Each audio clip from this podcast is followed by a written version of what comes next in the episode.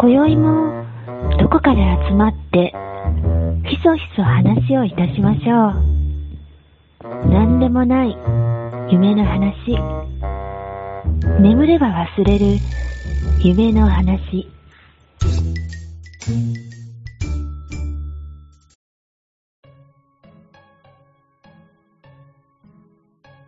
この前僕、うん。初めてカカットモデルされてきました。おお、それカットモデルってどう、どういうことなの？写真撮られるってこって思うじゃないですとか。うん。で、僕。もそれが嫌で、うん。なんかその、妹のうん。友達うん。が美容師さんをやってて、カットモデルお願いできないかってうん。言われたので、うん。全拒否したんですよ。うん。絶対嫌だ。うん。そんな、うん。なんか、写真撮るんでしょみたいな。うん。そんな顔面じゃないのにやめてほしいって言ったんですよ。うん。って言ったら、うん。なんかその、練習台？うん。うん。うん。なんかカットモデルって言うと、うん。そのみんな、あのーなんか広告塔じゃないですけど、うん。はその美容室の顔みたいないはい。イメージがしますけど、なんかカットモデルって、うん。その人の、まあ言うと練習台にらしいんなですね。るほど。なるほど、なるほど。で、僕全然知らなかったんですけど、うんあのー美容、美容師さんにも段階があるらしくてう、ん。うん。一番初めは男の人ができるようにならないと、へえ。次女の人に行けないらしいんですよ。あ、そうなんや。そうそうで、僕もなんか、なんでそんなカットモデルをするのかなってすごい不思議で、うんうんうんまあ、そのカットモデルをお願いしたときにちょっと聞いたんですね。安くし、安く切ってくれるんで、うん。うんうんうんうん。カットモデルすると。はいはいは安く切ってくれるんで、い。うん。ほんで、聞いたらそういうこと言ってて、で、なんかこの男の人に、うんこう、あの、今なんか悩み事ないですか？とか、そういう、んあの、問題を解決できるスキル、うんあと、ご説明できるスキル、うん。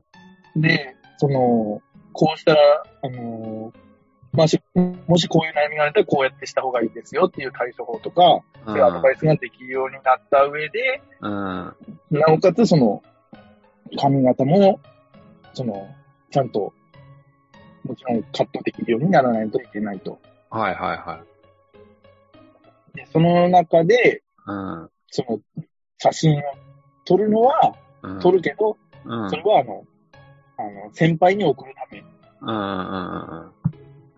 こういう結果になりましたと。ビフォーアフターを撮らせてください。ああ、なるほど。そうそうそう。そういう感じのカットモデルやったんで、へえ。僕はただ単に、もう、じゃあ、金額安いならいいか、と思ってお願いしたんですけど、意外とその、ちゃんとした理由があったんだなと。うんカットモデルってのはえ、ち、ちなみにいくら？2000円でうわ、安っ。す。安いでしょ？美容室のカットで2000円で、うんえ、それってシャンプーとかも当然ついてはいる。はいそうええ安いね、それ。安いでしょ？うん。で、安かって、で、あのー本当は、パーマ付きで3000円って言われたんですよ。あ普通だったらめちゃくちゃ高いパーマがあ。3000円って言われたんですけど、うんあのーその美容室が終わってからカットモデルうん。うん。のはいはいはとするので。あのー7時半からやったんですね。はいはい。土曜日の7時半かうん。ら。あ7時半からだと、カットだけでも1時間ぐらいかかるんですよ。あー、なるほど。で、8時半でしょ？うん。でも、帰るともう、まあ、9時にはならないですけど、結構遅くなるので、うん。ああ、これパーマダメだなと思って、うん。カットだけでお願いしたんですね。うん。うん。あの、そしたらもう、お奥さんに、うん。なんでパーマしてもらわなかったの？って言われて、そうなんや。今安い、このタイミングじゃなくて絶対せんだろ、お前ってうん。言うん。って、まあ確かになだって実際しようと思って結構するんですよ、パーマって。本当一回してもらったことあるんですよ。ああ。あ、そうなんや。なんで、へえじゃあ何遅く帰るの OK だったんだって言って、うん。多分プラス3、40分はプラスされるん、うん。パーマすると。うん。これとると完全に9時半とかになっちゃうから、えうわそれやったらパーマすればよかったと思って俺も帰ってから。ー、そうなんや。そうなんですよ。へだからー。うん。意外とカットモデルっていう誘いがあった時には、うんうんうん。行った方がいいいいなと思います、僕。え安いし、なんかいつもよりも丁寧に説明されてる気がしー。ます。うん。そうだね。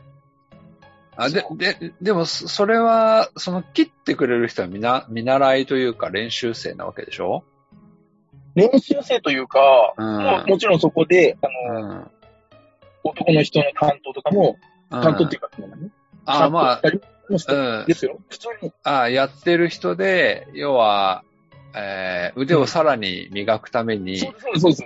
うんそうそうです。なるほど。そうか。そうなんですよ。そんなのがあるんだと思って、え美容室にもよるのかもしれないんですけど、ー、うん。その美容室がそのカットモデルで、その技術向上をやってる美容室なんかもしれないんですけど、うんうんうんそうそうそう。だから初めての体験で結構、ああ、よかったなと思って。まず、そういう時間にうん。行けるってのがありがたいと思って。うん。普段仕事してたらなかなか行けないですからね。そうやね。うん。なるほどな普段、普段美容室でいくらぐらいかかるカノンさんは。普通、普通そうだな。まあ、4、5千円ぐらいですかね。いやーやっぱするよね、そのぐらいは。うん。4、5千円ぐらいかかってる。その美容室にもよるんですうん。いっぺん、寝忘れでも話したすげえ、なんか、うん話したのかな？わからんけど、すっげえ、早く終わるんだけど、すんげえ高い店は7000ぐらいしましたけど、あー、そうか。早くて高い。早く、早いから高い。わかんないけど、めっちゃ早くてめっちゃ高くてびっくりした。早いって何分ぐらい ?30 分ぐらいってこと？30分、うん、そうですね。うん3、40分で終わりました。えー、それはなんで早いのかな？ま手が3つぐらいあるとか？うんそういうこと？そうだね、指6本あったかもしれないんですけど、指6本？それ役に立つ？指6本って。普通も、普通、普通でも3本ぐらいしか使わないじゃない？指。だから3本使えるってことはもう一つ測るんだって。ああ、そうか、そうか。まあそういうことで、あまあ、ただ、まあ、ほら、よくある話で、美容室って初めて行くと、うん。あの、店長さんがつくじゃないですか。うん。なんか店長さんがつきがちなんですよ。わかんないですけど。うん。担当にね。だから、うん、あの、店長さんだから早かったのか、ああ。店長さんだったからうん。高かったのか、わかんないんですけど。うんうんへえ、そうなんや。早くて高い店もある。うん。いやー、まあ僕はすごい格安の床屋さんに行くから、青空利用ですか？え？ああ、青空利用ってないのか。うん。あなんか、ここら辺だと1000円カットみたいなのがあって。そうそうそうそうそう。まあでも、でもそんな感じのやつで、まあ僕の行ってるとこは1600円だけど、はいはいはい。でもね、15分で終わるんよ。早いっすね。だからそうそうそう、早いし、安いし、うん。だから、もう、そこ以外もうい行く必要ないな、みたいな感じ。まあまあまあまあ、ニーズに合ってますよね。そう。だから、そそううそうそうそう。だってすぐ伸びるやん、髪の毛なんか。伸びるよね。だからね僕も、伸びきってから切ってるんですよ。うん。多分、カットモデルの中で、うん。あの、僕ほどビフォーアフターで違いがある人がいなかったんじゃないかなってぐらい、あ すごかったですよ。あー、そうか。うん。サモさん具合は。うんうん。そうやな。え、で、カノさんはどのくらいで切るんやったっけ ?2、3ヶ月で切るんやったっ3けヶ月で切ればいい方で、ああ、まあ多分4ヶ月。ええああ、そう。あのーほら、気になる人は気になるじゃないですか。うん髪気になる。気になる気になる。俺は気になる。うん。うんですよね。だって、幼児はいつも同じぐらいの長さですから。そうそうそう。気になってるんだと思い、ますよ。そう。だだから逆に言うと、安いとこじゃないと困るのよ。あ、何回も行くからね。あそうそうそう。僕は。うん、月1で行く。うわ、めっちゃ気にしてるじゃないですか、髪型。いや、でも気にしてるんじゃなくて、癖っ気だから、なんかもじゃもじゃになるんよ。あ伸ばすとね。で、えまあ、なんていうかな、その仕事柄っていうのもあるけど、まあ、ある程度ちょ、うんちょっとだけシュッとしてたいっていうのがあるから。うんなるほど。うんちょっと見られたい。シュッと見られたい そうそうそう。まあねだから、うん、ある程度、横とかも、こう、みじ、短くしてたい。常に。はいはいはいはいはいはい。そうだよね。うん。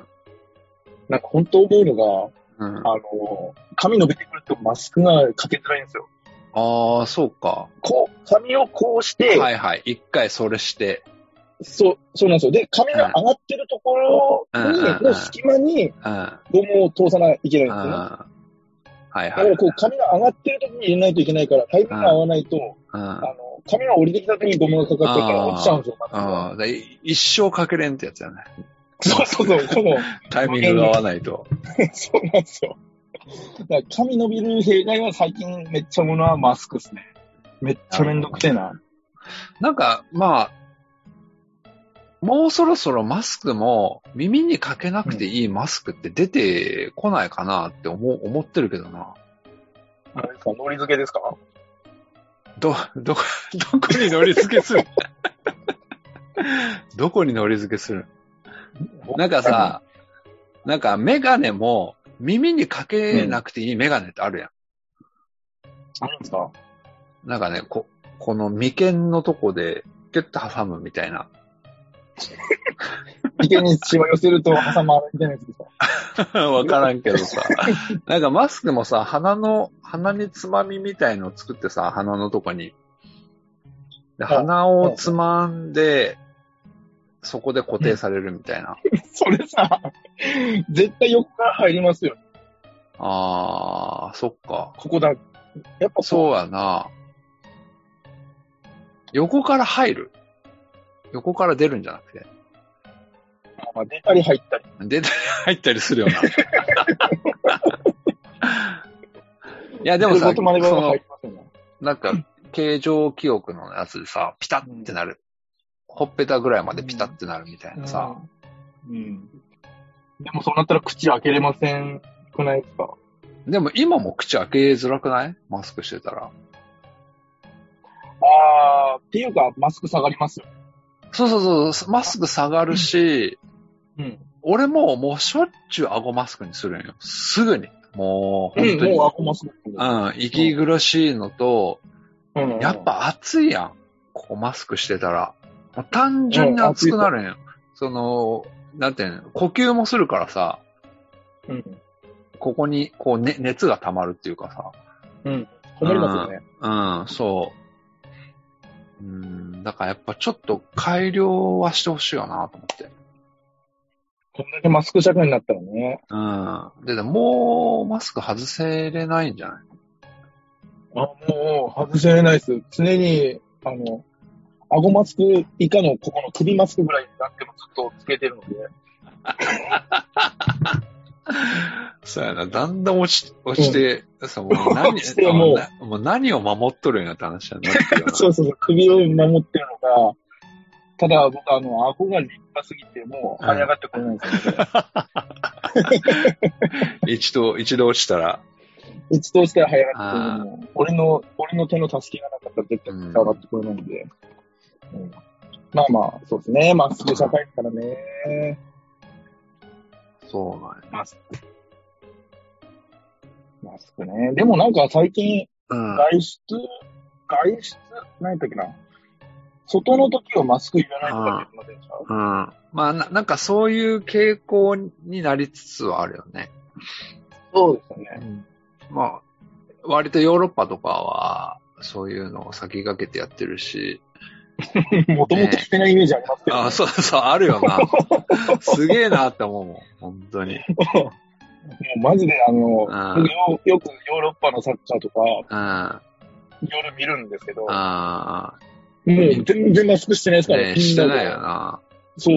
あれひまあひどいって言ったらなんかもしれないですけど、国民性ですからね。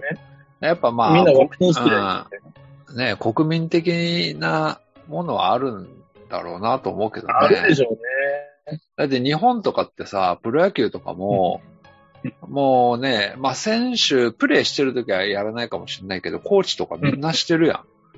監督とかして。ますよ。してますし、うんほら、まだほら、あの、声出しとかって確かダメじゃない？ああ、そっかそっか。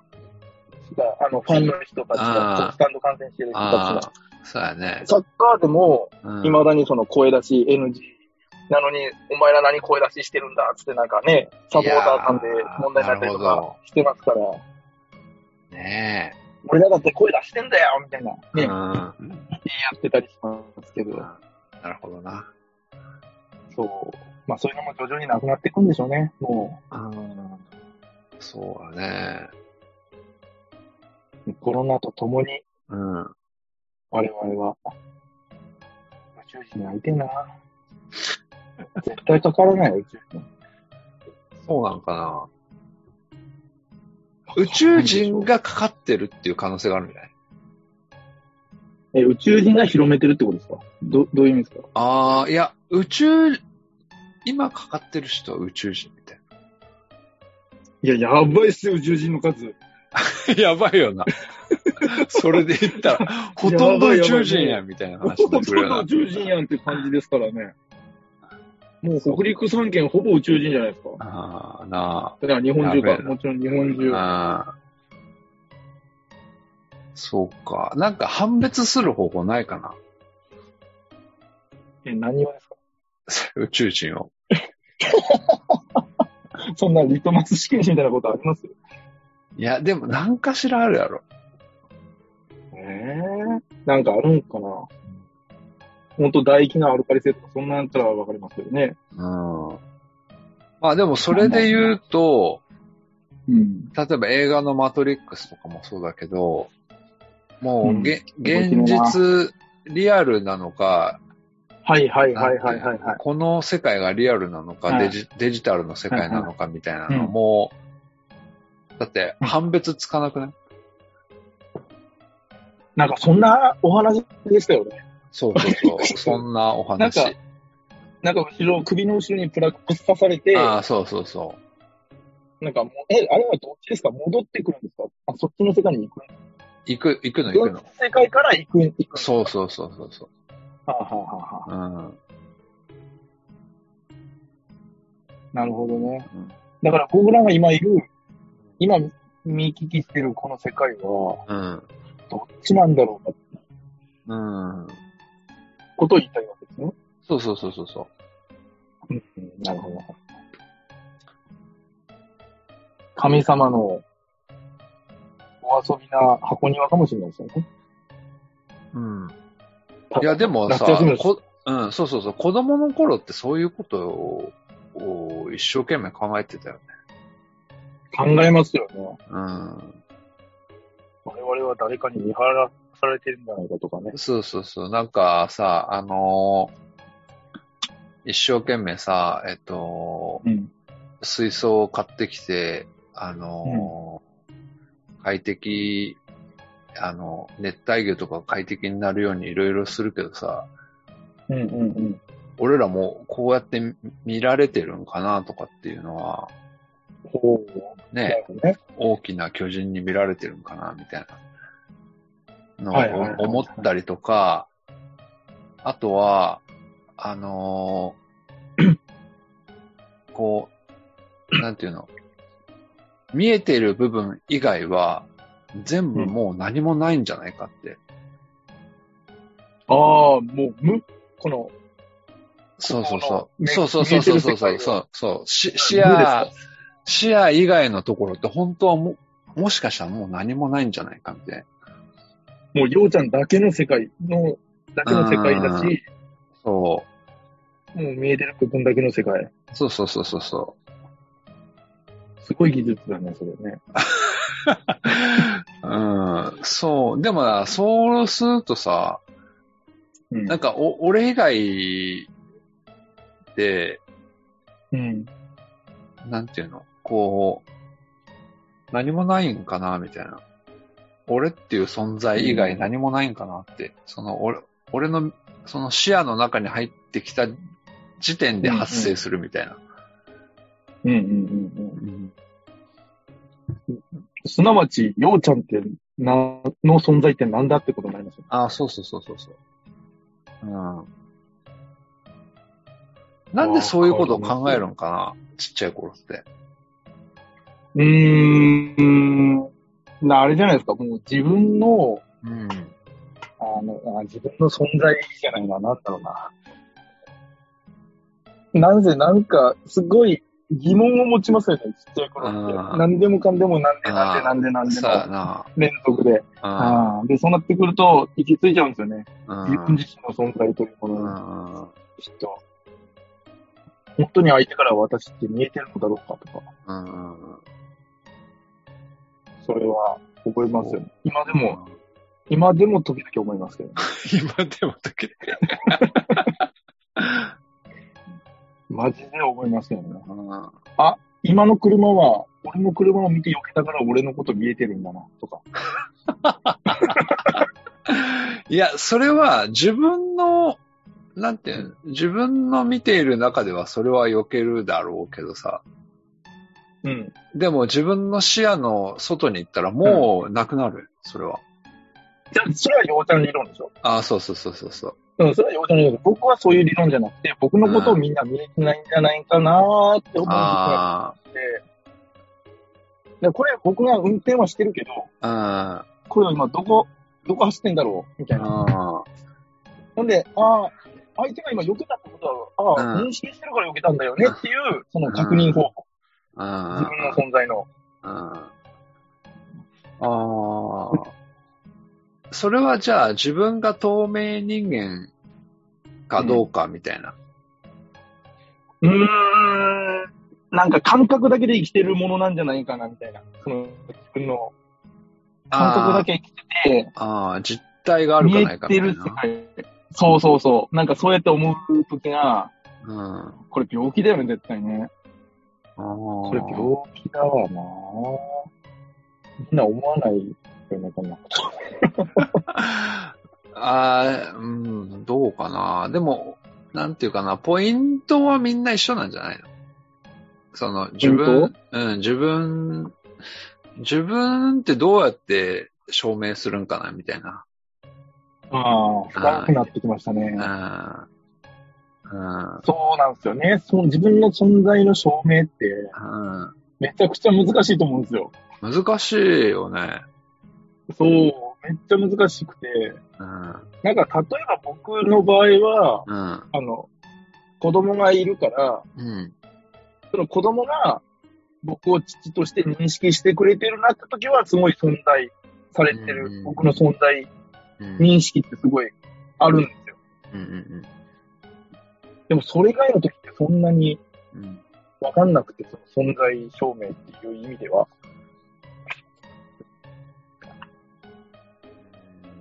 そうだな。存在の証明って言われると、うん。証明してくれるものってなかなかないなって感じはしてます、確かうん。なるほどね。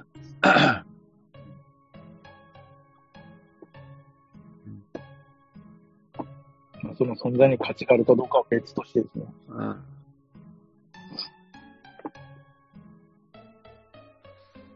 そっか 何の話ですか、これ。ね雑談雑談。うん。かね雑談も雑ですね。本当にうん。雑な雑談って感じ。うん。